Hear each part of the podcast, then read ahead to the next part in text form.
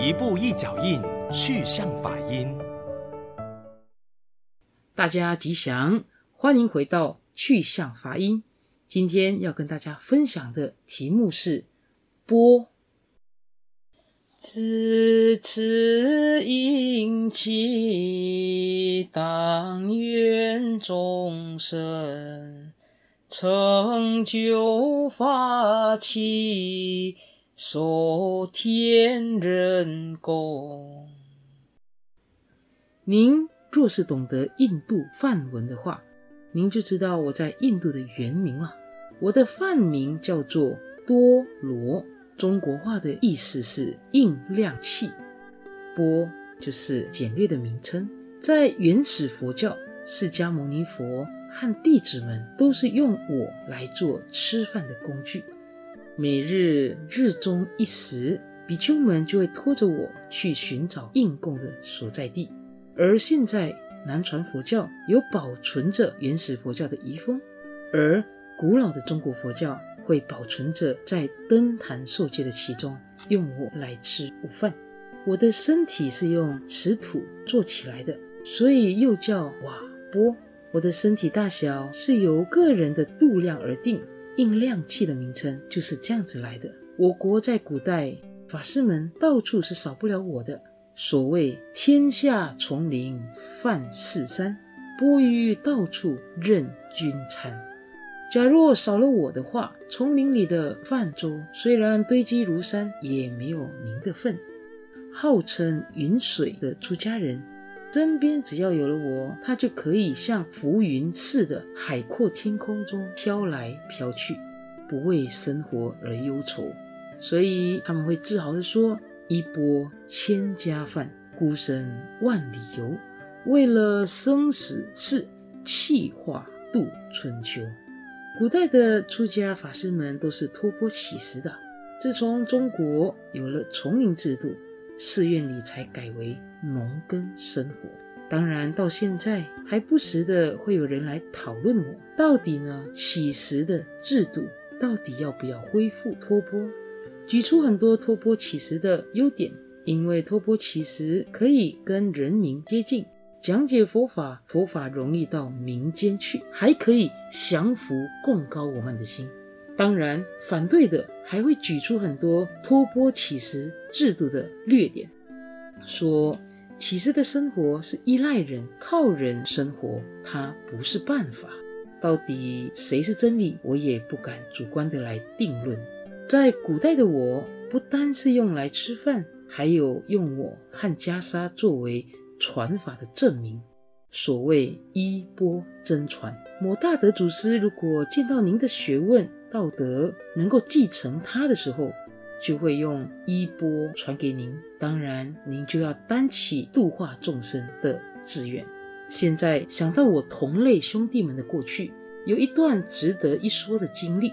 大迦叶尊者用我吃饭的时候，从不向富贵人家乞食，而向穷苦的人家乞食。他的理论是给穷苦的人种种福田，未来他的生活才会好。而相反的，须菩提尊者。就只向富贵的人家乞食，而不向穷人家乞讨。主张呢，不愿意再增加穷人的负担。那这两者呢，都曾给佛陀批评，两者都是不中道，都是偏于一边，心不均平啊。所以，不管是富豪人家或穷苦的人家，我想我们要次第乞食。我在过去出家的师父们视我如生命一般的重要，什么东西都可以舍去，唯有衣钵不能不跟随在身边。这里有一个故事：古代有一位金碧峰禅师，他是一位明心见性的禅宗祖师。在他知道本来面目之后，他什么都不需要了，但是唯有他用的玉钵，他把它视为珍宝。本来这位金碧峰禅师早就应该圆寂了，因为他的大寿过期了。阎罗王老爷几次派了小鬼要把他带走，而金碧峰禅师常常都在入定当中，小鬼抓不到，受了阎罗王好多次的责罚。当然，土地公呢就告诉了小鬼，金碧峰禅师最心爱的就是他的玉钵，只要呢这个玉钵啊摇动一下，金碧峰禅师一定会出定。当然，你这时候就可以把他带走了。哎，小鬼听了之后，赶快的把他的玉钵啊摇动响动。哎，果然禅师呢马上出定，睁开眼睛看到很多拿着铁链的小鬼，心里一气，就用力的往地上把这个钵啊甩下去。